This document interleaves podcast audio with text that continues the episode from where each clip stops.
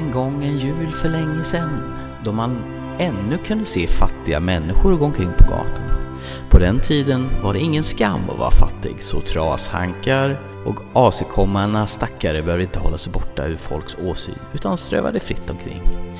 När den här julen som sagan handlar om närmar sig blev det som vanligt ett bakande och korvstoppande, ett fejande, putsande och ett stöpande och, och köpande, ett drubbstempererande och paketerande och ett vansinnigt uppsving i affärsverksamheten som gjorde att de rika knösarna till affärsmän blev ännu rikare och de fattiga satarna till kunder blev ännu fattigare. Vad är det för någonting? Karl-Bertil Jonssons julafton. Kan du det utan till? Mer eller mindre, mer eller mindre. Yes! Eh, välkommen till TT Film Podcast, vårt sista ordinarie program för i år faktiskt. Ja, Och tillika julspecial. och vi kan ju inte ha en julspecial utan att nämna Karl-Bertil, för det har gjort varenda år tror jag. Det var ett jävla tjat om det Karl-Bertil Jonssons julafton. Varenda år, precis. Ja. Du, kan du några klassiska citat från den där? Bums och säng, du får inte se hur filmen slutar. Det var på den här tiden då en 14-årings idoldyrkan inte nödvändigtvis behövde vara av sexuell natur. Ska vi fortsätta menar du? Ska du lukta på glöggen pojk? Jag har närt en kommunist i min barm. Under bråkdelen av en sekund genomgick Karl-Bertil Jonsson en inre kris. Ljuga för mor på julafton? Nej. Rakryggad yppa sanningen? Ja. Det var banne mig det vackraste jag hört sedan jag konfirmerades. Va? Jag har närt en kommunist vid min barm. Ah, duplicering den är redan taget. Aha, förlåt. Fattar vad jag gjort? Du kan åka in på anstalt för det här.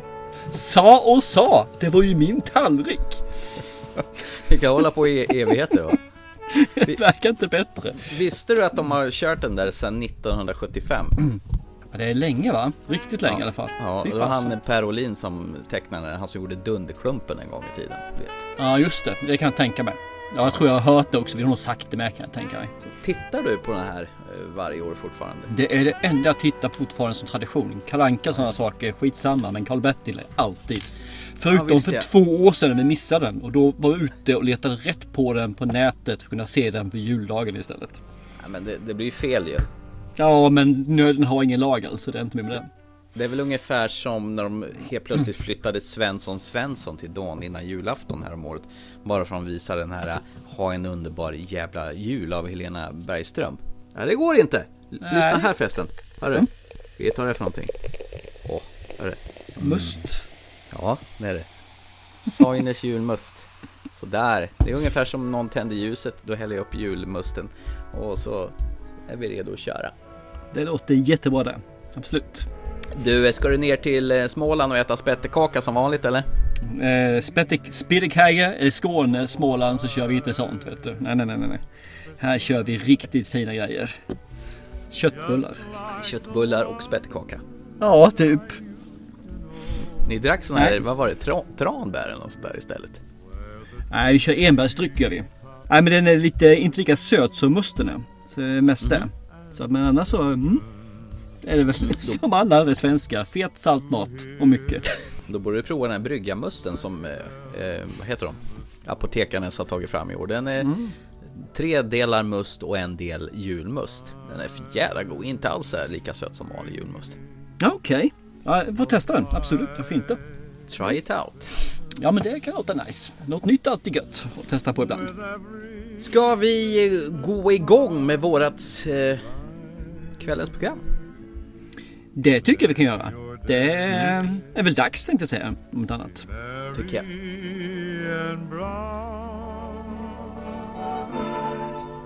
and may all your Christmases be white. Eh, Jag vill slå ett slag över att eh, Supernatural säsong 14, hör och häpna, har eh, precis landat på DVD där vi får följa våra bröder Winchester. Så jag har följt den här serien sedan starten och nu eh, kommer de i säsong 14 och kommer upp i avsnitt 300. Kan du fatta en serie som har hållit på så jävla länge? Ja, det är helt sanslöst. Men det måste ju bli slentrian alltså. Det som har hänt i säsong 14 är att man har dragit ner de här vanliga 24 avsnitten till 20 på grund av att skådespelarna Jared Padalecki och Jensen Ackles de har ju skaffat familjer och fått barn och grejer så de känner väl att eh, tiden räcker inte till till dem så de har dragit ner till 20 avsnitt i den här.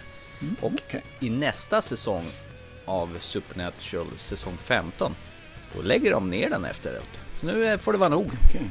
Eh, nu är det riktigt, det- riktigt nedlagt alltså, inte bara fake nedlagt. Nej, nej, utan de har bestämt att nu är det slut. De har efter de här 15 säsongerna, då är det finito helt enkelt.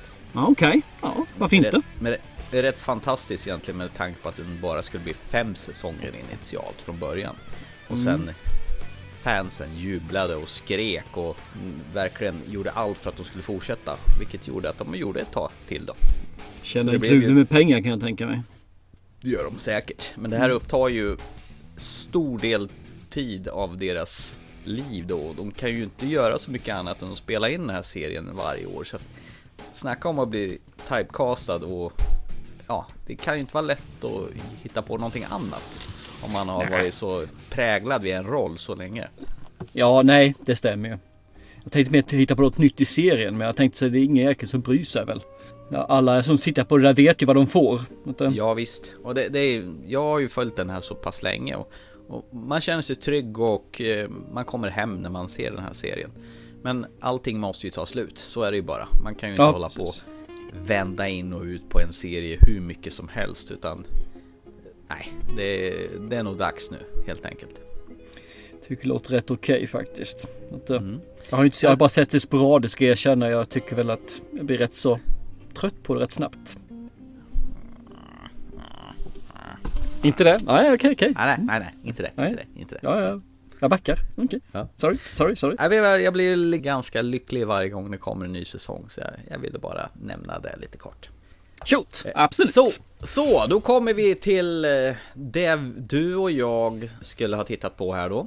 Eh, The Irishman, en Netflix-aktuell film som faktiskt gick upp på bio veckorna innan, som fick en biopremiär. Men det är väl förstås för att eh, den ska kunna få vara med i Oscarsracet. Frank Sheeran. Am I saying that right? Yeah, you said right. I want you to meet my cousin, Russell Buffalino. How are you? Hi, nice to meet you. It was like the army. You followed orders. You did the right thing. You got rewarded. A friend of ours is having a little trouble. Friend at the top. Back then, there was nobody in this country who didn't know who Jimmy Hoffa was. Get the gun out of his hand! You always charge a guy with a gun. With a knife, you run away. So you charge with a gun, with a knife, you run. Now's not the time to not say. We're going to war with these punks.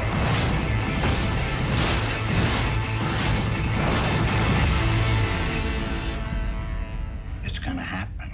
Either way, he's going. What do you want to know? You want to know if I did it or not?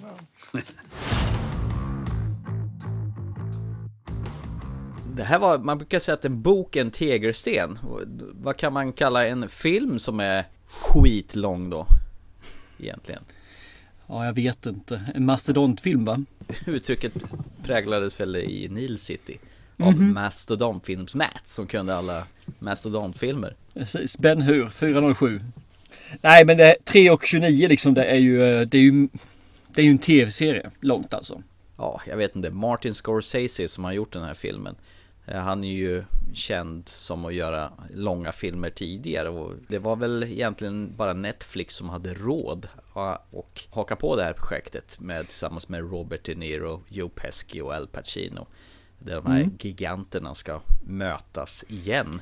Och anledningen att jag ville se den här, det är för att alla i princip recensenter, typ Aftonbladet, Expressen och sådana här äh, finrumsrecensenter har bara bombat den med femmer i princip rakt upp och ner och tycker att det här är ett mästerverk. Så man blev ju lite nyfiken och Ja, frågan är det, är det för att det är Scorsese, Robert De Niro, Al Pacino, Joe Pesci, Harvey Keitel, Ray Romano.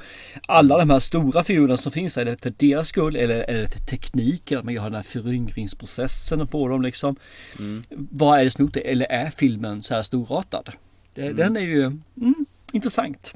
Ja, det var väl egentligen det jag ville ta reda på. För annars är det rätt så maffigt att se en film som är tre och en halv timme. Speciellt en annan som knappt kan hålla sig vaken om man slår på en film efter klockan nio på kvällen.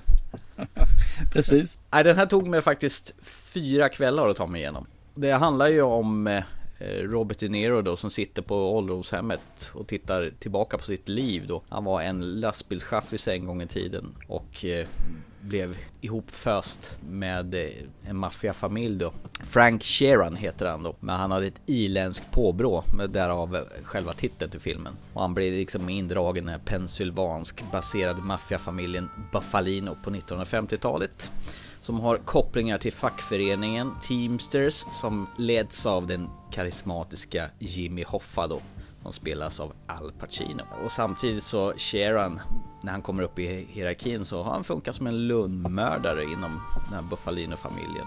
Och sen samtidigt utvecklas en vänskapsrelation med Jimmy Hoffa.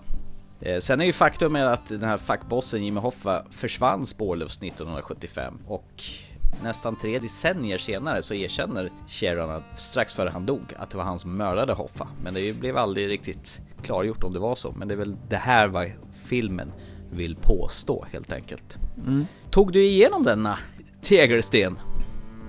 Vi kan väl börja lite grann berätta om filmen lite vad vi tycker om den först. Lite vad det är. Jag kan börja med det. Mm. Så kan jag svara på frågan alldeles strax vad som hände och skedde med mitt filmtittande här. Eh, vi börjar liksom, som du säger, man möter upp honom i ålderdomshemmet. Han sitter där, är en riktigt gammal eh, Frank Sheeran där, Robert De Niro då alltså. Och sen får vi då möta och honom när han arbetar sig in i maffian allt eftersom egentligen. Maffian och eh, även då arbetarrörelsen, tänkte jag säga, med facket då. Som också är sin typ av maffia ju. Det finns en sekvens i filmen där i rätt så början när han kommer hem efter han har då kommit igång med maffiaverksamheten. Där hans dotter då är ledsen och det kommer fram till att det är en butiksinnehavare som har knuffat henne och han på Ja det här känns ju som italienskt sätt alltså. Han menar på åh ingen knuffar min dotter, min dotter är en fredad zon liksom. Så han går ner dit där och ruffar ju upp den där av handlaren där ju. Här ser man ju, de, de, han ser ung ut i ansiktet. Men rörelseschemat är ju så gammalt alltså. Jag vet faktiskt inte hur gammal Robert De Niro är men han är väl en bra bit över 80 i alla fall. Mm, eh, någonstans där vid 80-strecket är han väl. Ja, man ser liksom att den här sparkarna går väl ungefär en halv meter vid sidan om fast de ska se ut och träffa. Och när hon trampar på den så är det som att han lägger bara foten till lös för han orkar inte lägga någon kraft bakom och jag blev bara vad fasen är det här? De har lagt alltså ner hur mycket tid och pengar på att göra ett snyggt ungt ansikte på Robin Niro då. Men han klarar ju inte av att hantera det ansiktet för hans kropp är ju så gammal. Och hans skådespeleri när det gäller den här Ja, nu ser man inte men mina två fingrar i luften som säger fnutt fnutt. Actionscenerna då gjorde ju att... Fnutt, fnutt. Ja, och jag, jag bara kände det det här. Det finns alltså B och C-filmer som har bättre slagsmålscener än det här. Och det här ska då vara en riktigt stor film. Okej, okay. och det fortsätter att man ser de här unga ansiktena och de går som de är 90. De sätter sig ner som de är 85 och de pratar och man ser liksom att mm, okej, okay, man får till ett ungt ansikte. Man har ju ingen mimik. För det Nej. går inte att lägga till med mimik för han är för gammal. Ansiktet, originalansiktet innan digitala retuschering är ju mm. så gammalt och han kan inte göra ansiktsuttryck. Alltså kan ju inte datorn göra det för han läser ju av ansiktet på den verkliga personen. Ja, vi ska säga det till de som inte är indoktrerade på det här att man har använt den här ständigt återkommande mm. föryngringstekniken som Marvel har använt flera gånger bland annat yes. i sina filmer för att föryngra, vad heter han, Michael Douglas i eh, Ant-Man till exempel och, och Samuel Jackson i Captain Marvel bland annat. Här har de ju gjort det i princip i en hel film då för att föryngra mm. både Robert De Niro, Al Pacino och Joe Pesci. Och för att komma till din svar. Jag såg en timme på den här filmen och sen blev jag så jävla arg på den hur dåliga de är som skådespelare i dagsläget alltså. Mm fel. De är inte dåliga som skådespelare men de är dåliga att spela unga skådespelare. Mm. Det går liksom inte att få en 80-åring att spela en 40-åring eller 50-åring, vilken ålder det nu ska vara. Jag tror det ska vara 40 med tanke på att han var med i kriget. Det här är på någonstans på 50-talet, 60-talet någonstans där. Jag blev bara så lax. Jag sa nej, jag offrar inte två och en halv timme till på den här smörjan. Nu kan jag ha fel. Den här filmen kanske växer sen framåt i filmen och man kan förlåta de här sakerna. Men just då gjorde inte jag det. Jag struntade totalt i det här alltså. Så jag sa det, Thomas, ta du och berätta om den här filmen om den är bra eller dålig. För jag ser inte klart den. Jag kan säga så här, har du sett Maffiabröder, eh, som också Scorsese har gjort och Casino Mm. har gjort, så har du ju även sett den här. Det är ju på liknande vis. Det enda som egentligen skiljer sig från de filmerna, det är Joe Pesci, för han brukar ju vara en sån här hetlevrad hetsborre som är helt manisk och väldigt übervåldsam och går bärsärk. Här är han väldigt lugn och eh, taktisk och sitter där som en slags kingpin och egentligen bara bestämmer bakom ryggen på folk för att få dit han vill. Väldigt så lugnt och metodiskt, det är egentligen det som skiljer sig. Men för annars, annars så är det det vanliga. Det sprängs bilar, folk skjuts i ansiktet och det berättas om... Det är väl något, något grepp, jag vet inte om han har gjort det tidigare, men du får se stillbilder väldigt ofta på folk. Där det står lite text om dem, hur mång, vart de blev dödade, i en gränd Mm. eller på en toalett, de blev skjuten åtta gånger i ansiktet. Det blir rätt tjatigt till slut, det här. Mhm. Det som är ju lite trevligt, det är, det är väl De Niros och Al Pacino, se dem i en, i en och samma film. Men de är ju så gubbiga. Det här är alltså en våldsamt gubbig film av en gubbe med hybris som vill använda sina gamla kamrater som han har jobbat med tidigare. Gubbigt värre. Man har till exempel med Anna Paquin med, som spelar hans dotter i den här filmen. Du vet hon, eh, Soki Stackhouse i True Blood är ju med här. Mm. Jag tror inte hon har en enda replik i hela filmen. De släpps inte in överhuvudtaget utan det är bara de här gubbarna som ska ta plats. Och jag känner liksom att fy fan vad mossigt det här är. Och jag fattar inte vad alla de här jävla recensenterna bara hyllar den här filmen till skyan. Ungefär som att det är ingen som vågar klanka ner på Martin Scorsese eller De Niro eller Al Pacino överhuvudtaget. Men jag tror att det just är det, alltså de är gudar. Och man vågar Mm. inte, gör man det så är man ju färdig i den här branschen. Och alltså Mm. hyllar man den här filmen istället. Men jag är inte med i branschen så jag kan säga precis vad jag tyckte. Jag kan säga så här att jo visst den hade väl ett underhållningsvärde och samtidigt så kändes det som att det här går på någon slags historielektion att det kanske är så där det går till. De tar ju upp Kennedy-mordet och så vidare och Jimmy Hoffa var ju verkligen en sån där hetlevrad fackmannapamp som Mm. dessutom fick sitta inne och skaka galler tillsammans med en av sina motståndare och de fortsatte sin rivalitet i fängelset. Men ändå är, är ju på tok för långt och det är för tok för omslingrat. Nej, gud vad trött jag blev på den här. Jag förstår faktiskt inte varför Scorsese får gå bananas på det här viset med sina gamla gubbisar. Nej, det här var inte bra. Jag, jag, jag blev trött på det här faktiskt. Saken är den att jag var lite rädd när jag såg den här filmen innan också. Är att, aha, ska vi nu föryngra alla människor liksom så att du behöver inte ha några unga skådespelare utan de gamla kan ju spela sig själva i allt från 80 ner till 20 års ålder då. Men det kan de inte. Nej, de har inte fysiken till det. Nej, en åttaåring klarar inte av att spela en 40-åring för du har inte fysiken, du har inte överhuvudtaget möjligheterna och du har inte mimiken. För den kan inte datorn göra. Den dagen datorn kan göra mimiken, då behöver vi inte ha några skådespelare alls. Det de försöker att göra det är liksom att de rör lite på huvudet och liksom det ska gestikuleras och så vidare men det ser rätt dött ut i ansikten. Ja, det är visst. svårt att göra någon glöd i ögonen på någonting som inte är på riktigt. Det går inte att fejka. Det är så. Även om det har kommit så långt att det ser fruktansvärt riktigt ut så att man köper illusionen.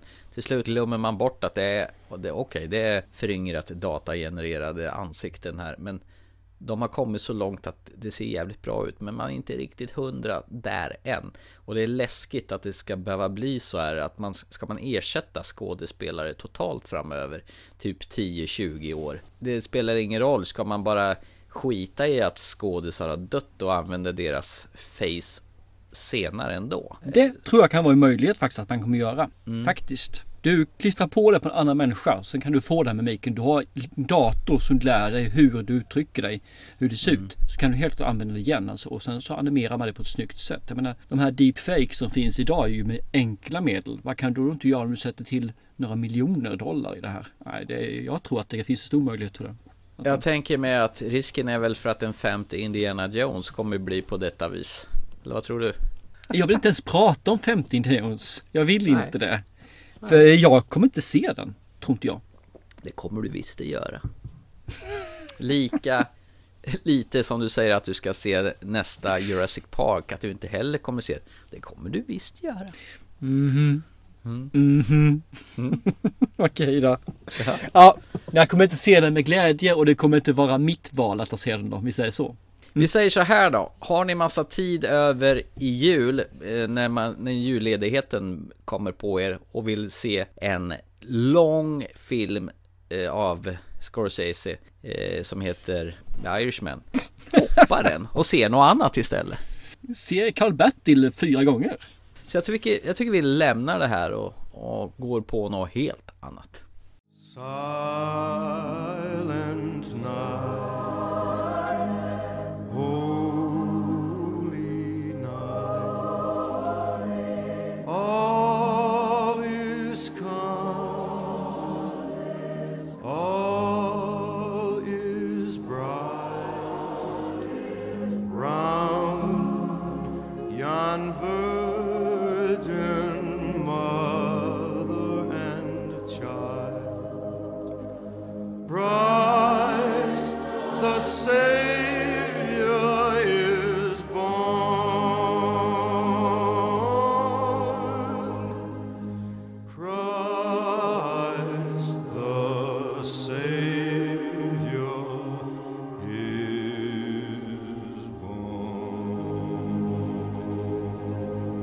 Ska vi bege oss, vi pratade ju om att han hade varit med i kriget, ska vi gå ännu längre tillbaka i tiden till första världskriget?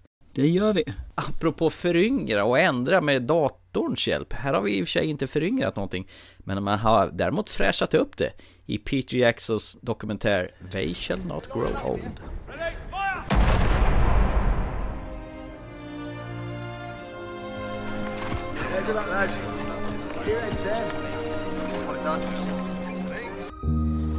I was 16 years old, and my father allowed me to go. I was just turned 17 at the time. I was 16. I was 15 years. When they came to us, they were frightened children and had to be made into soldiers. boys, here it comes. We're in the pictures. I gave every part of my youth to do a job. Den här var jag väldigt, väldigt, väldigt, väldigt, väldigt sugen på att se hur de har trollat till det. Jag med. Jag var jätteintresserad av det här så jag var faktiskt. Det, sen jag hörde talas om hur han har gjort liksom, han lagt in fler bilder för att få de här arkivfilmerna att röra sig mer naturligt. Inte så styltigt som de här gamla filmerna gör för de hade för få bilder per sekund. Och sen färglagt det och sen lagt in ljud i vissa diskussioner och så här med alltså hur har de gjort och hur bra blev det här? Ja, det är alltså nästan 100 år gammal film som man... Men det är inte bara nästan, den är alltså 100 år. 1918 förlorade, gick kriget eh, till sitt slut. Så det är 100 år. Vad va, vad får vi? Hur är det upplagt? Berätta gärna. Det här är nog din cup of tea mer än vad det är min. Kör hårt. Eh, Egentligen så börjar vi ju med man hör röster som faktiskt är riktiga röster sådär alltså, som är inspelat. Och de berättar om eh, när kriget kom. Från egentligen innan till när de fick beskedet att nu ligger England i kriget med eh, allierade och de andra. I alla fall tyskarna kan vi säga i det här fallet då. Alltså inte enbart tyskarna. Hur de då förberedde sig att de ville gå i krig fast de kanske, en del kanske inte var 18 år som man skulle vara. Och en del var till och med ner mot 14 tror jag den yngsta har varit. Eller om det finns mm. ännu yngre än så. Och man berättade liksom hur de tränades. De berättar när de skulle åka till fronten. De berättade hur det var vid fronten. De berättade vad som hände och vad som umbärande var. De berättade sen om när de till exempel till Somn skulle då gå över gränsen vid ingenmansland och ta över eh, gravarna för tyskarna. Så det här är egentligen arkivfilmer. Det är även arkivinspelningar som man då har retuscherat och gjort ja, snyggare egentligen. Så man har försökt göra det så det ser ut som en nutida film idag. Så gott det går i alla fall. Eh, Har jag missat någonting vad du vill ha ut med av filmen i stora hela? Det är väl ungefär så det ligger till. Och det är ju rätt så intressant. Visste du, om det här förresten, just vad han hade gjort för någonting innan du, du såg filmen? Vad han hade gjort? Ja, det här med att lagt in fler bilder och sådana här saker och färglagt det. Och... Nej, jag tittade på, det var ju en dokumentär eh, på Blu-ray-utgåvan som, som Peter Jackson tar med oss bakom kulisserna hur de har fått till det här. Jo, men visste du om det innan du såg filmen? Ja, ja, absolut. Eh, Att de har... Vad har du för bild av att vi, vad du skulle få för kvalitet och hela det här köret? här? Jag hade väl ingen bild överhuvudtaget utan jag var mer nyfiken av hur han har löst det hela. Jag menar, Ah. 100 år gammal film som han har färglagt och får det flyta som det var gjort idag. Mm. För jag menar, då stod de ju bara med en, en gubbe och vevade filmen och hur lätt är det att veva samma frames per second när man ja, får göra det manuellt. Det var 10 bilder per sekund, 13 bilder, 14, 15, 16. Så det blev ju jävligt oregelbundet och hur får man till det att se bra ut på, på det stora hela när det varierar så förbannat. Det tyckte jag var liksom rätt så fränt hur man har löst det. Bilden är ju dessutom en sån här nästan fyrkantig och hur man lyckas få det att fylla hela skärmen eh, med dagens skärmar. Men det har de löst genom att zooma in en aning på bilden och då kan de dessutom panorera från ena till andra sidan. Eh, och sen är det blandat med lite stillbilder och lite ritade scener och berättarröster då från de här som verkligen har varit med. Det är ju ganska otäcka grafiska bilder du får se. Du får ju se riktiga människor som blivit dödade som ligger och dräller i de här skyttegravarna bland annat. Ja, det är ju dokumentärfilmer då. Alltså det här är ju arkivfilmer från verkligheten. Alla är ju så här sjukt, det, var, det är det som skiljer sig från då och nu också. Så fort någon står med en, en kamera, då upphör ju alla aktivitet när de inser att de är med på bild. För Mhm. alla blir så här, "Woho, woho, vi är på bild, vi är kamera. De blir helt överlyckliga. Och bara flina med sina vackra Hollywood-leenden. Ja, knappt inga tänder överhuvudtaget och Nej. vilken jävla misär de levde under den här tiden. Absolut, som de beskrev under hösten när dikena då, äh, skyttegravarna fylldes med vatten. Ja, och lera. Det, det var ju inte det kulorna som var farliga utan det var ju fukten och kylan och sjukdomar som tog död på dem alltså. Dysentri och det här. Alltså det, fan, så- Ja, och de gick i stövlar som inte passade och blev vattenfyllda och, och liksom fötterna ruttnade på dem. De förfrös och nej fy fan vad äckligt. Det var ett brutalt krig. Jag, jag gick ju in med den här bilden när jag tittade på för jag, jag undrade hur bra kan man göra det här egentligen? Och sen tar det rätt lång tid innan man får den här färgläggningen. Det tar nästan en halvtimme. Ja, det gör Som- nog medvetet också för Mm. själva kontrasten ska bli så påtaglig tror jag. Jag tror det. Och så har man ju liksom, för, det börjar ju med att folk berättar och det, är, det känns som man får följa en, tre, fyra personer som berättar om sina upplevelser i kriget då, när de har blivit lite äldre. Då är det så här svartvita arkivfilmer, ryckigt och så där kört. Och sen så får man då se när det, omvandlingen sker och det är ju fantastiskt snyggt. Det blir ju sådana stora kontraster som du säger liksom att först är det svartvitt och sen helt plötsligt kommer och så är det färglagt. Det är inte riktigt, man, man ser fortfarande att det inte är verklighetstroget. Men det är ändå tillräckligt bra för att man ska bli lurad. Där märkte du en skillnaden i alla fall. Det är ju fantastiskt att, att du såg den skillnaden med tanke på att vi pratade om Mareld här för inte så länge sedan. Du märkte inte när bilden förändras när det var dokumentär och när det var spelfilm. Äh? Nu såg du det. Ja, nu såg jag det. Men det här, det här är ju mer att det blir lite animerat stuk på saker och ting. För man kan inte riktigt få det som det ser ut i verkliga livet. Och Det är nog mer det jag reagerar på, inte att det är lite grynigt eller inte grynigt. Och man ser ju liksom hur de rör på sig hela köret och det är ju fantastiskt snyggt alltså. Det får man ju säga. Eh, det enda som jag blir lite besviken på och jag samtidigt förstår, det är ju ansiktena. För där får jag, jag vet inte om du har sett den här första animerade Sagan om ringen. Där de i slutet inte fick slut på pengar så att spela in med vanliga gubbar sen så skissar de bara över gubbarna lite grann. Ja, ja, ja, den här eh, konstigt tecknade historien. Mm. Ja, men den, den minns jag. Det här är något liknande, ansiktena blir något liknande. Det känns jättekonstigt för de blir nästan som en skräckfilm, lite suddiga och eh, utdragna ansiktena. Mm. Och framförallt de rör på sig så blir det liksom från, det, det är något som är platt som roterar som man inte riktigt får att fungera. Och det, jag antar att det, datorerna är inte så bra och det som fanns som ursprung var inte heller så bra så vi kunde göra bättre än så här. Men det var det jag reagerade på. Det blev nästan lite ja det kändes inte riktigt bra. Jag hade förväntat mig lite mer i, i eh, mitt huvud fast jag visste att det kanske inte skulle gå. Men om du väntar hundra år till skulle du se att det kommer vara klockrent, jag lovar. Säkerligen, säkerligen. eh, nej, men det, det är ju en fantastisk skildring och jag tycker han har gjort helt rätt här Peter Jackson med att han har bara valt att titta på en liten, liten del av kriget. Eh, han har bara utgått från engelsmännens sida.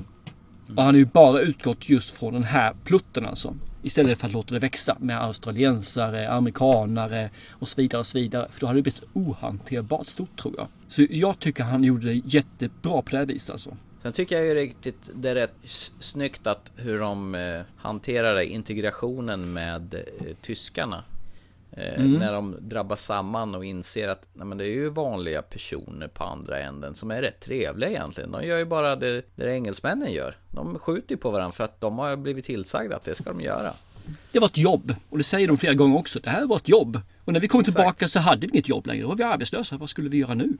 Ja. Vårt yrke var obsolet.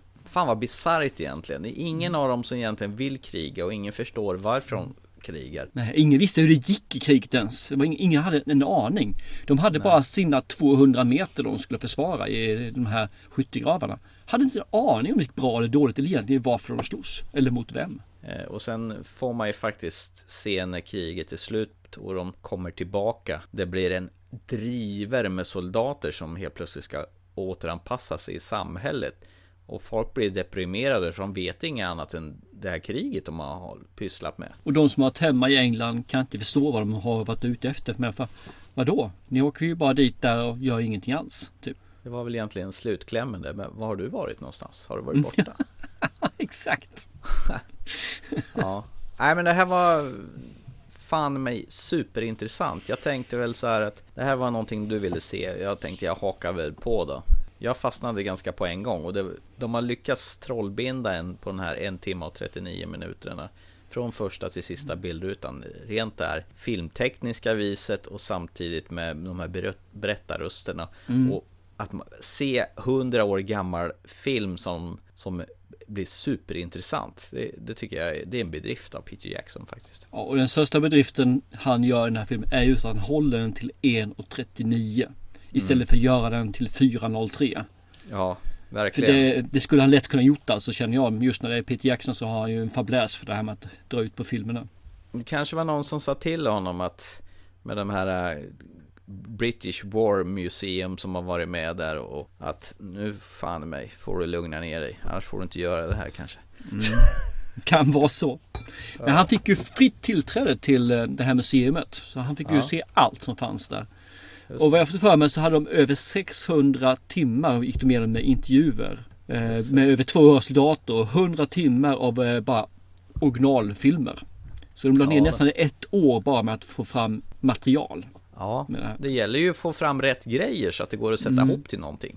Exakt. Det här är ju en fantastisk dokumentär måste jag säga. Alltså, jag tycker om den här men jag tror dock att den är ganska smal. Jag trodde min lille son skulle tycka att det här var kul men han tappade intresset väldigt, väldigt snabbt just för att det bara var en berättarröst och sådana saker och det tog tid innan den kom igång. Så han lyckades ju inte bli hooked och jag tror inte han hade blivit hooked sen heller för det hände inte jättemycket utan det var ju mest information. Känslomässigt var man ju där också på annat sätt och han är ju inte intresserad av sånt. Nej. Eh, Så att du behöver nog vara rätt så intresserad av teknik. För det här är en teknikstinn dokumentär. Du behöver nog också tycka att eh, det är intressant med personlighetsöden och första världskriget. Annars är nog den här tung och kanske så intetsägande för dig. Nej men det är ju så. De berättar ju hur de har haft det. Det är ju ingen så här direkt historia som i en riktig spelfilm. Men det är ju trots allt en dokumentär. En historisk krigsdokumentär. Men jag tycker det här är fruktansvärt fängslande. Du får en historielektion på ett väldigt finurligt sätt. Det här skulle jag vilja ha sett när man gick i skolan och hade de här tråkiga projektorrullarna eller de här stillbildsgrejerna där Jan Nygren berättar om varenda grej. Absolut. Här, blip, nästa bild. Nej, det här är ju riktigt häftigt faktiskt. Jag tycker om historien om eh, första världskriget och sånt. Så att jag är kanske lite en nörd för jag ställde ju klockan 2018 den 11 11 klockan 11 så att jag visste att nu är det exakt 100 år sedan freden slöts, första världskriget. Bara för att kunna säga pang och sen tog jag en sipp kaffe och sen så fortsatte jag jobba efter det. Alla har ju våra perversioner om man säger Ja, jag eh, vet det och jag är medveten om det, absolut. det här var det första som jag sa till sönerna. Första världskriget, när slutade det då? Uh, vet inte riktigt. 1918, den 11 11 klockan 11. Kom ihåg det. Så. Och det kan de nu. Eh, Ja, det är lysande. Peter Jackson har faktiskt en sak till som är på gång här. Och det är en dokumentär till. Jag undrar om inte han har börjat få det här som en dokumentär kanske är på hans grej. Han ska göra en Beatles-dokumentär. Om Beatles?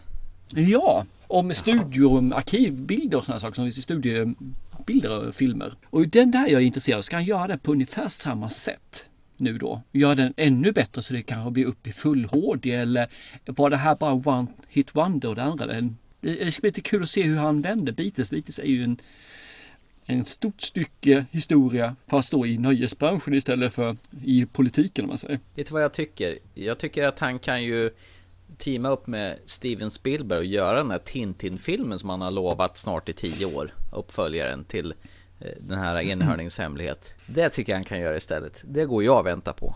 Skit väl i jävla Beatles. Alltså den här är faktiskt post production så den ligger rätt nära medan eh, Tintin är bara announced så den kan ju komma om tio år. Ja, den har varit annons bra länge. Nej, nej, nej, den ligger inte, den, den, den är inte glömd. Vi ska göra den någon gång när båda har tid. Men det är bara att all, ingen av dem kommer få tid att göra den. Jag tror inte det heller faktiskt. Nej, det är skrämmande. Ja, nej, annars kul. Jag rekommenderar den här filmen till alla som är lite intresserade av eh, första världskriget och ja, överhuvudtaget. Tycker om dokumentärer.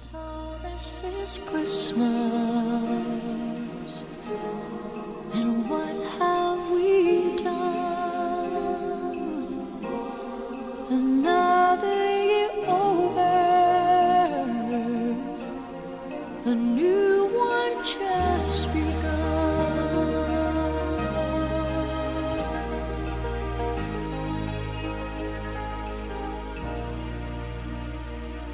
Hörru du, ska vi gå till någonting läskigt då? Något riktigt läskigt menar du?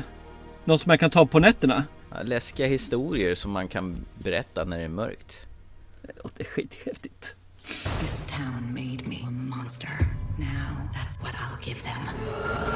Sarah Bellows' book, when the stories all come alive. What happens in the book happens for real. Sarah Bellows is a myth. I'm afraid I'm gonna die again. You don't read the book. The book reads you. Scary stories to tell in the dark. Rated PG 13. Alltså, Scary Stories to Tell in the Dark.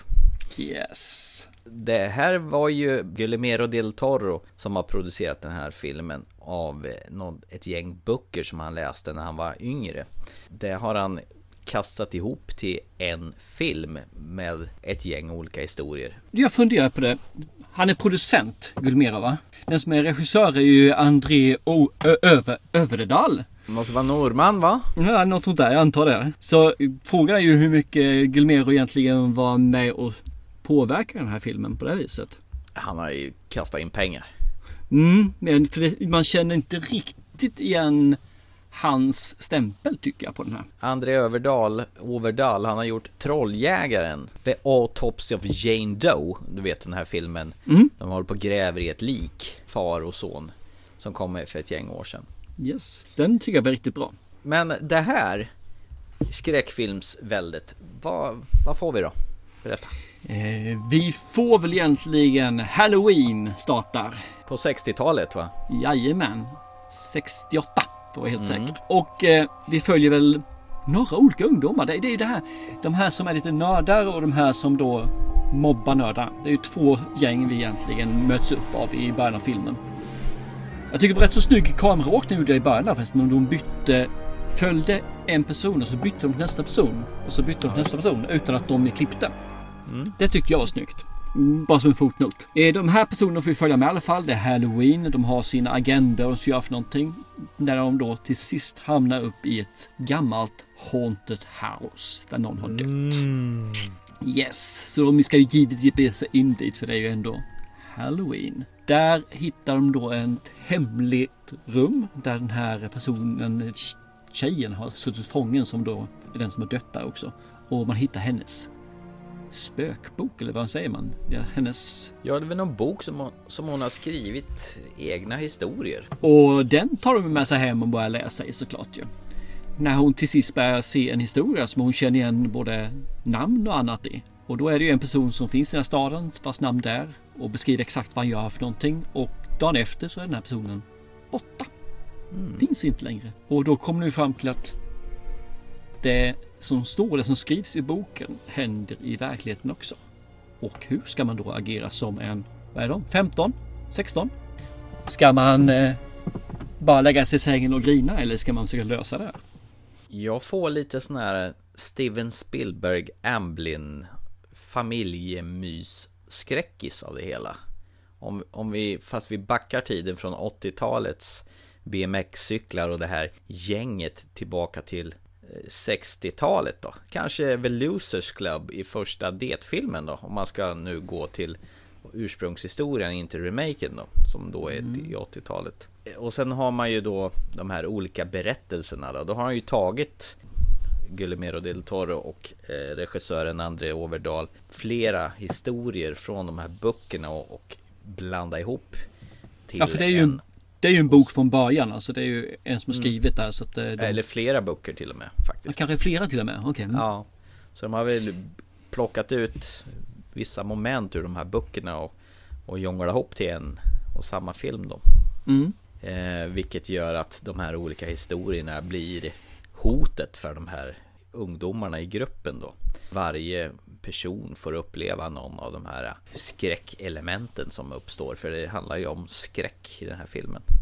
Den här är ju satt som en PG-13.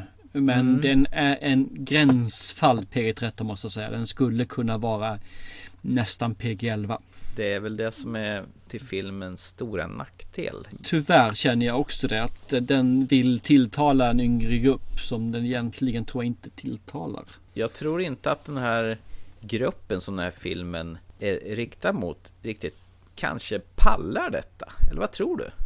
Jag vet inte. PG-13 tror jag fungerar nog för det här. Mm. Eh, Men det, den är för vek för dem. Det är det som är saken.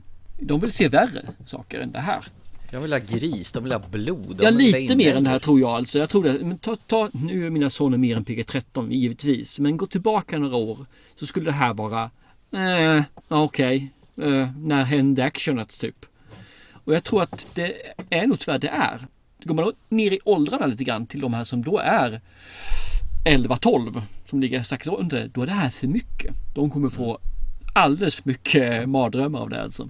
Ja, det är väl det som är stora problemet. Att den här ligger och balanserar någonstans på målgruppen. Det slår snett hur man Mm. än gör. Vi hade den på våran skräckfilmskväll och vi är ju vuxna människor. Eller vuxna i sinnet kanske vi inte är men det, det här blev ju som någon uttryckte Bolibompa-skräck. Det var jag. Eh, mysryseri, alltså vissa saker har de ju fått till jävligt snyggt med vissa av de här monstren. Men man skulle vilja ha lite mer edge och lite mera, det ska vara, det skulle ha varit lite mera elakt mot de här ungarna. Men det är kanske svårt att göra våld mot barn, jag vet inte. Men man behöver inte göra det på ett eh, splattrigt sätt. Men man kan ju göra det med lite mer horror. För det här blev ju bara, visst det var ju läckra monster och så, men det var ju aldrig så att de här monstren kändes riktigt hotfulla. Nej, det blev så snällt allting. Det Mm. var ungefär som de, de hade ju några riktigt tuffa grejer som man kunde ha gjort någonting riktigt ballt med, men det, det slarvas ju bort i varenda grej. Det enda som jag tyckte det brann till, det var när någon, en av killarna gömde sig i en garderob och sen öppnar han upp dörren så är han helt någon annanstans och ser själva rummet som det såg ut innan det var förstört. Och där var det en riktigt creepy scen tyckte jag som involverade en gammal kärring och en, en svart dobermann som satt och stirrade på honom. Jag håller med och där, trodde jag vi satte höjden på det. När vi satte Ja. stämpelnivån. Och sen så blev det det här eh, blöjskräck. Blöjskräck ja. Bolibompa-draken på sin höjd. och det, det är jättesynd för jag tycker om storyn. Jag tycker om monstren. Jag tycker om det här med att de får följa i boken vad som händer i realtid samtidigt som det sker. Jag, jag tycker om den, den, mm, det sättet de bygger upp det på. Och så gör man det så här. Nej, vad synd, vad fasen alltså, det kunde blivit så bra. Om vi säger så här då. Ta, ta och en helt ovan tittare som aldrig ser på horror ska se sin första film, en skräckfilm. Ja. Personen i fråga är 14-15 och har aldrig sett det innan. Om, om det nu den, den fi- finns, tjej, kille. Kanske, kanske den här filmen är bra då. en inkörsport till skräckgenren då, helt Mm, enkelt. bara en öppen, öppen fråga. Skulle det fungera? Eller, jag, jag, jag tror att det skulle kunna fungera då. För då, vi är så avtrubbade. Ja, hela vårt skräckfilmsgäng är ju avtrubbade. Ja, vi har ju sett, vi har ju suttit och tittat på skräckfilm, vad kom vi fram till? I, I 20 år nu. Ja, över 20 år har vi suttit och kört de här kvällarna nu. Och visst, man har ju satt en nivå för vad det är ju just ingenting som egentligen man tycker är läskigt längre. Det är ibland eh, man träffar på några sådana riktiga höjdpunkter. Så vi, Mm, Lite creepy lite så här. Men eh, Ja. den här kunde ha varit creepy. Mm. Men eh, de gjorde storyerna lite för korta kände jag. För att det skulle kunna bli någonting av Precis. det. Och sen raskar vi vidare till nästa historia bara Mm. hur vi ska kunna klämma in så pass många så att det drabbar alla de här personerna i gänget. då. Precis. Jag vet inte om du Eh. kommer ihåg de här personerna, ungdomarna som var i de här rummen. Mm. Escape Room heter den filmen va? Ja, just det. Ja. Eh, det är samma sak där. De var tvungna att ha med ett x antal rum för att det skulle fungera. Och då fick man bara, ja men hoppa vidare, hoppa vidare, hoppa vidare.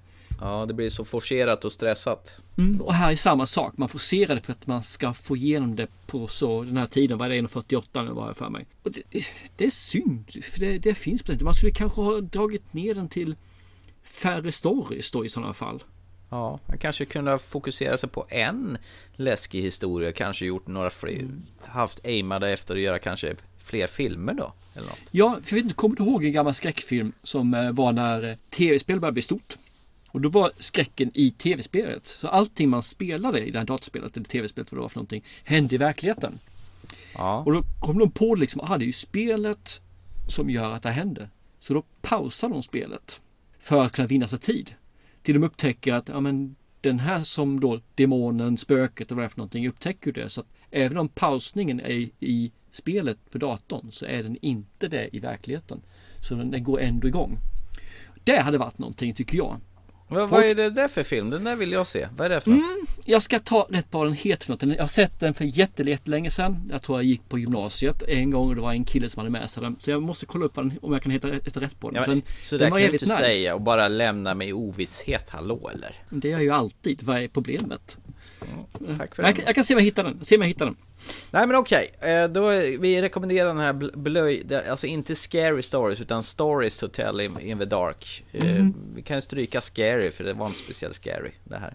För nybörjar mysrysar tittaren då. Men ni andra som är vana och vill se någon lite tuffare behöver nog inte beky- bekymra er över detta. Och vi kan väl säga med stor sannolikhet så kommer den här att komma en uppföljare. Eh, Du, du hintar lite grann i filmen. Sen så har den här ju kostat en 25 miljoner att göra och hittills idag har den dragit in då lite över 100 miljoner. Så ja, det kommer komma en tvåa också tror jag. Never let the hope turn to doubt. It's getting dark now.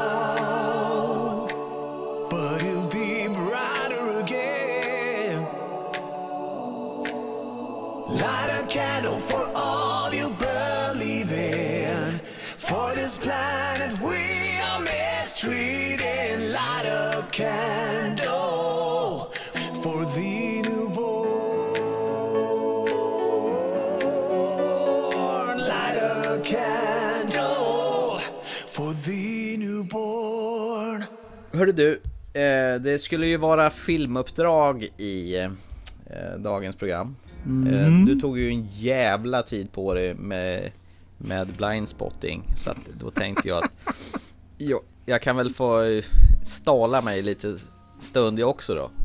Dröja mig med detta, med den här svansfilmen som du ville att jag skulle se.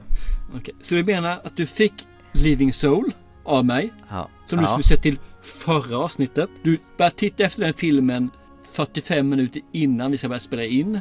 Ja. Och misslyckas då fatalt med att hitta den. Men när jag har erbjudit mig att jag fixar den till dig om du inte kan hitta den. För jag Ja, har Prime TV. Så, så då kan du klara av det. Så nu får du en ny film, Siren istället, som du faktiskt har tänkt se på en skräckfilm men gick hem tidigare för att du var trött.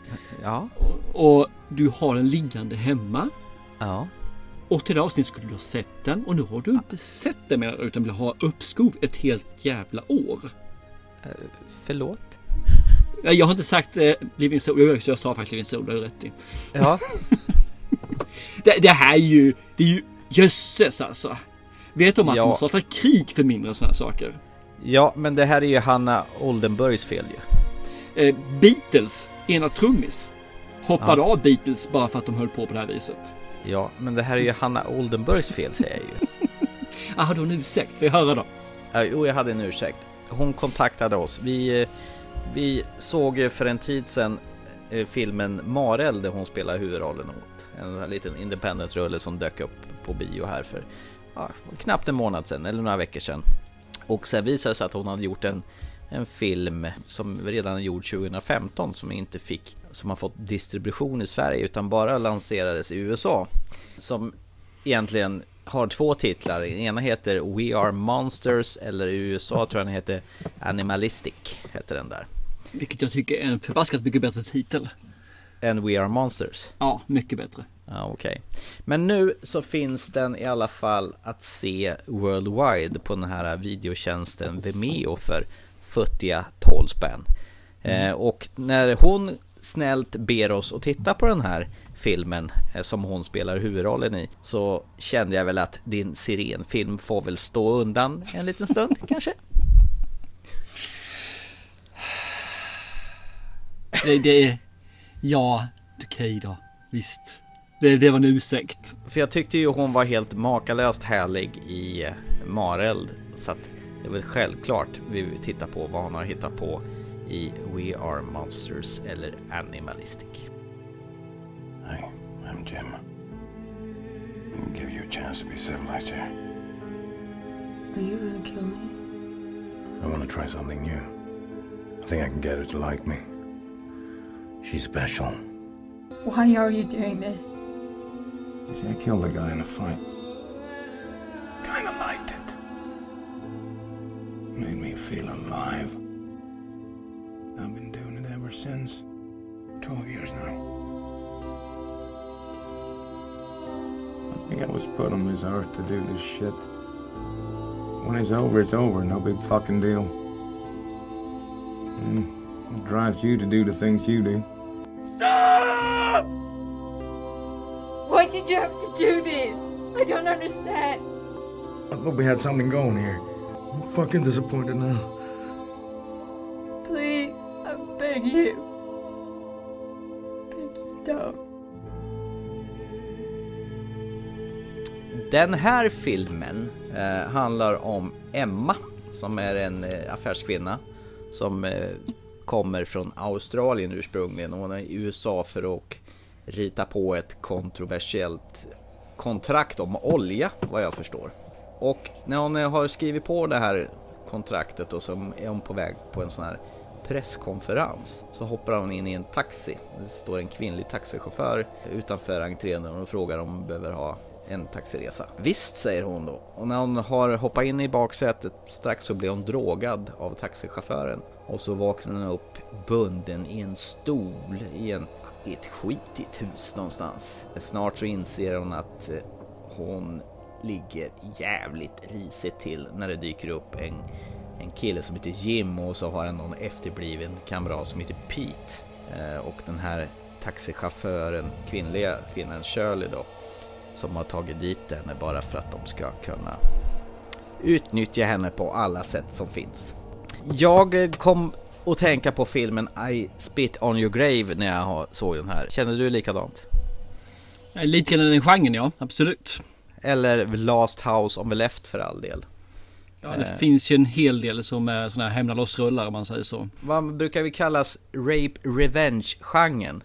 Och en gång i tiden så tyckte jag att det var rätt så uppfriskande och magstark och ändå intressant sätt att visa skräckfilm på. Grejen är väl det att då var vi bra mycket yngre när vi såg den typen av filmen och då kanske jag sökte lite mer såna här kickar och chockeffekter och man skulle nästan känna och fy fan vad grisigt det här är och jävlar vad läskigt det är. Nu när man är lite äldre och känner lite mera kanske jordnära när man får se när någon blir våldtagen och förnedrad och torterad på det här viset.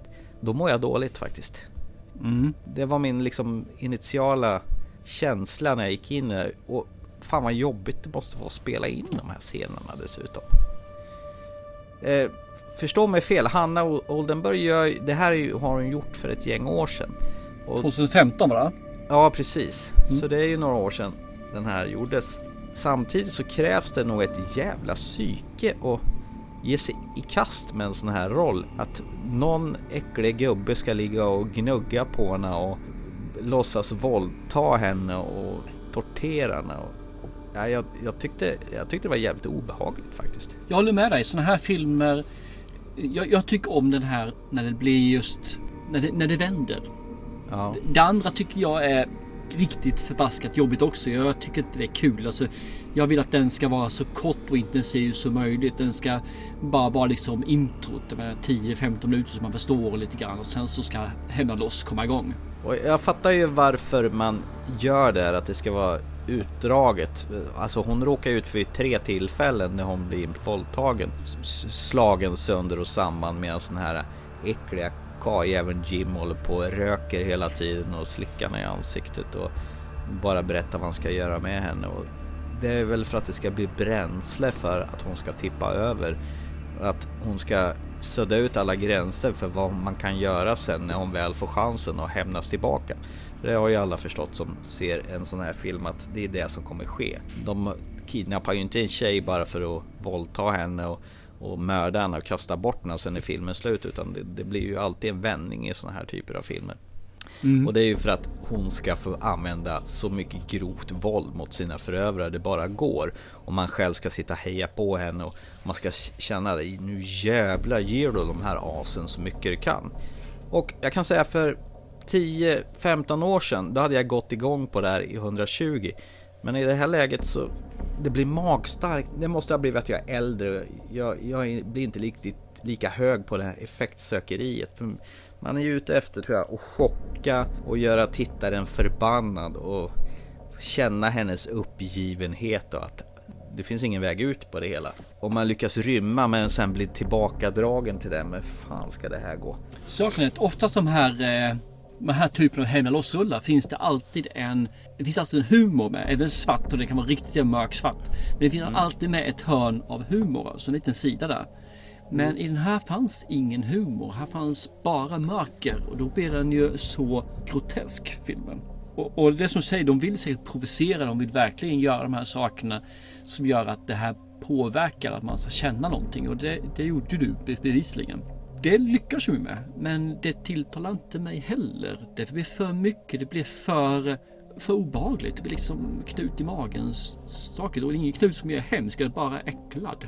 Och jag tycker inte om äckelfilmer. Det är det som är saken. Det är de här filmerna jag inte klarar av. Det är äckelfilmer. Vi satt precis och gnällde på att Scary Stories Hotel in the Dark var Teletubbies Bolibompa mysig och det var för lite Det var inget tryck i det här men det här blir ju överdos istället. De har ju verkligen hittat ett par som ser så pass vidriga ut som det bara går. Eh, Ralf Beck och Torbjörn Andersson. Eh, det, det är ju en svenskproducerad film men den är ju säkert gjord för en amerikansk marknad det här. Ja, det är ju engelskt språk. Så. Men du Ja, visst. väl igen Ralf eller Jim som han heter i filmen? Nej, det gjorde jag inte. Han är ju med både i Hunt- äh, Hunters av Run of the Dead, Huntress. Och Aha. även Draug, det är Hakon som du tyckte om ju. Jaha. Han var ju Ragnvald i uh, Rune of the Dead. Jaha, hoppsan, nu får jag skämmas här. Missade du det? Ja, det gjorde jag tydligen. Han var ju i- i- vidrig, men samtidigt i all vidrighet så spelar ju han för jävla bra. Han är ju riktigt äcklig och vidrig och fan vad han röker hela tiden, tänkte du på det? I varenda Hela tiden, scen så har han har en cigarett i näven. Jag bara väntade mig att han skulle fimpa den där i eh, hennes hand, lår, arm eller ansikte. Ja, det är en väldigt grafisk eh, film som inte viker undan till att visa riktigt så här, är det, det, alltså det, det är ett par scener i den här filmen som det, det vänder sig i magen på mig faktiskt. Nog för att jag har sett mycket och jag satt och skröt om att det är ingenting som, som tar på mig längre. Men det beror på helt vad det är. Men det här tortyrhistorierna, eh, jag fixar inte att se sånt längre. Som sagt, eller för 10-15 år sedan hade jag tyckt det här var en skitball film. I'm too old for this. Jag är för gammal för det helt enkelt. För mig hade det fungerat bättre om det hade funnits lite mer humor i det. För då hade man kunnat skratta lite grann eh, åt det råa. Men det, det blev för mörkt för mig också. Det, det är inte min kopp te. Det är det faktiskt inte. Men eh, går man igång på det här som sagt, vad du säger. Med bara mörker och det är väldigt rått. Mm. Varsågoda. Ja, jag förstår ju vad de vill. De vill att det, huvudrollsinnehavaren Emma då, som ska få gå igenom så jävla mycket skit för att hon sen ska kunna få gå loss på sina förövare så hårt hon bara kan. Och då ska man som tittare verkligen vara så adrenalinfylld och verkligen Tycker att det är okej vad hon gör ja. Ja det är okej, hon får fan göra hon vill med de jävla svinen för att det spelar ingen roll för de har varit så sjukt taskiga mot henne. Det, det är en smal publik. Jag tror du måste tycka om eh, äckelfilm. Som jag Ja. uttrycker då. Det ska vara, det här är ju tortyrfilm. Det är, det är liksom bara slafs. Och tycker man om det här så finns det, tror jag, eh, ett behållning av filmen. Ja det gör det säkert. Och det, det är ju en subgenre som säkert en del tycker om. Och jag har gjort det, men jag gör det inte längre. Sen, sen är det en sak till som jag tycker tyvärr eh, tar bort lite grann och det är att det, musiken är jättedominant. Den är väldigt, väldigt hög. Mm. Vilket gör att jag har svårt att höra vad de säger för någonting. Okej. För musiken tar över och jag, jag lyckas inte där. Då får jag ha jättehög volym och då blir det ju brutalt när det gäller musiken. Så det var lite synd det tycker jag. För om de skulle ha dratt ner den åtminstone ett par, tre decibel så hade det kunnat bli. Mm. Nej, jag hade inget problem med det. Jag tyckte snarare att den förhöjde. När det skulle vara spännande så blev det spännande faktiskt. Mm, men du, har du har inget problem. När det är spännande får det gärna vara hög musik. Mm. Men när folk pratar så låg mattan kvar väldigt högt fortfarande. Vilket gjorde att jag hade svårt att höra vad de sa för någonting. Men eh, det här är ju ytterligare en, en independent film som är gjort med små medel och några Mm. få personer som har legat bakom det hela. Så att hantverket är ju absolut ingen fel. Nej, och det här slafset som de visar upp är ju faktiskt väldigt bra gjort. Ja, det är det ju. Sminkningen på Hanna när hon är misshandlad är ju också fruktansvärt bra. Man tror på det. Hon ser för jävlig ut rent ut sagt. Mm. Det är väl det som är problemet. Det ser lite för bra ut för att eh, Ja, det, det, det blir för Det blir för nära på något vis. Det blir, det blir för verkligt. Eh, och jag vet inte om man ska säga det som att det, det är ett plus till skådespelarna och hela produktionen. Jag är ledsen, jag fixar inte detta. Jag har blivit vekling. Jajamän, med all rätt tänkte jag säga. Men det är helt okej. Jag eh, är nöjd med vad jag vill säga om filmen. Jag vet inte. Jag med faktiskt. Eh, Jag tackar ändå Hanna Oldenburg att hon kontaktade oss och eh, bjössade oss och bjuda in oss till att se vad hon har gjort tidigare. Absolut. Och jag säger att Mareld är ju en bättre film och jag ser hellre henne i den rollen än hennes utsatta Emma i den här filmen faktiskt. Ja, ja jag håller med.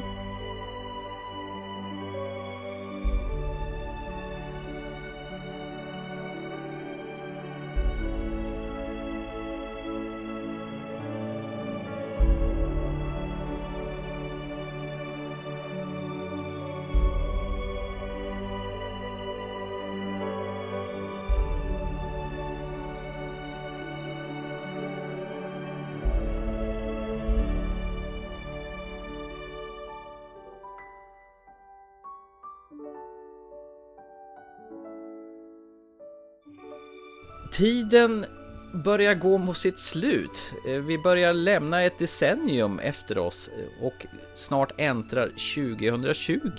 Men innan vi gör det så ska vi ju passa på att summera året som har gått som vi alltid gör i våran kommande nyårskrönika. Mm. Det är ju en höjd, höjdpunkt på året tycker jag, när vi ser tillbaka på filmerna som överraskade oss, filmerna som gjorde oss besvikna och filmerna som bara kom in från vänster och knockade oss bara sådär under radarn. Vilket är rätt Eh, kul för jag har ju de senaste åren sagt att det finns inget som utmärker sig det här året tycker jag. Och så har man då sammanställt året och så säger man men den där filmen, den där filmen, den här filmen. Ja. Och så säger man nästa år igen liksom, "Ah, men det var inget så här jättebra filmår. Det var ju som en medelmått. Och så tar man en sammanställning så säger man den här filmen, den här filmen, den här filmen är ju fruktansvärt bra. I år så har jag redan min lista klar, kvar med bästa filmerna. Om ingenting nytt kommer in nu från i kattluckan liksom så är min bästa lista redan klar. Shit. Jag vet vad jag kommer sätta dit där för någonting. Det kan, ordningen kan eh, hoppa runt lite grann kanske, men den finns där. Absolut. Det beror på dagsformen och hur många öl du har druckit innan du ska presentera den. Jag har ju inte satt eh, listan ordning, jag har bara satt vilka filmer som är där. Så får man ju Ah, summera hur, vad man känner. Eh, Mycket kommer bli känslomässigt. Men de finns där. Det är kul. Eh, första Trevligt. året jag känt så här. Vad kul för dig då, som är så säker på din sak då. Det skulle man ju kunna tro med mitt halleluja moment från förra programmet efter jag hyllade Alexander Skarsgård och den andra fåntratten som jag har. Hummingbird Project. Ja, exakt. En känsla kan ju vara en känsla just då så att det är ju inte säkert på att det håller i långa loppet. Så vi får väl se vad jag tycker. Mm. Spännande, spännande. Men det är ju inte förrän nästa år vi släpper det programmet tyvärr. Exakt. Och ska vi redan nu kanske promota att vi har arbetat fram ett nytt inslag i podden. Vi kan ju inte bara köra på i samma fotspår utan ditt eh, inslag eh, Thomas Törnros läxar upp sina barn i modern filmkonst kommer få eh, slåss om ett annat segment eller ett par andra segment under nästa år. Ja, det kommer bli lite nytt. Mer om detta lite senare. Men vi behövde ha lite nytändning känner vi. Absolut, lite förändringar. Och det här är ju en grej som jag känner att det här ska bli jättekul och eh, ventilera om faktiskt. Ja, jag håller med. Det, det är någonting som jag har, jag har sökt efter att vi ska kunna få in men aldrig, aldrig riktigt vetat hur eller i vilken form. Och nu, nu börjar den ju att eh, forma sig rätt så bra vad vi vill göra för Ja. någonting. Och det kommer vara med skräckblandad förtjusning att göra det här känner jag. Eh, Så det, ja, mer om det senare faktiskt helt enkelt. Vi kommer komma mer information när det lider. Och innan våra nyårskrönika dyker upp så, ja, det kommer vara ett litet uppehåll här nu som vi brukar alltid ta nu i mellan jul och nyår då. Så att eh, vi får väl önska våra lyssnare och tacka dem att de fortfarande står ut med oss med vårat eh, filmjidder som vi levererar varannan vecka till er där ute. Så då blir det väl ett god jul och ett gott nytt år. Häll upp gluggen, slå in paketen och så ses vi på andra sidan höll jag på att säga. Vi önskar er våra lyssnare en riktigt god jul.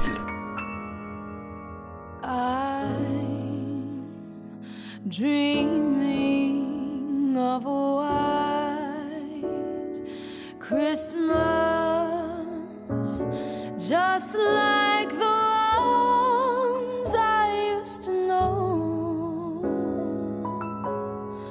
where the tree tops glisten and children listen to hear sleigh bells in the snow.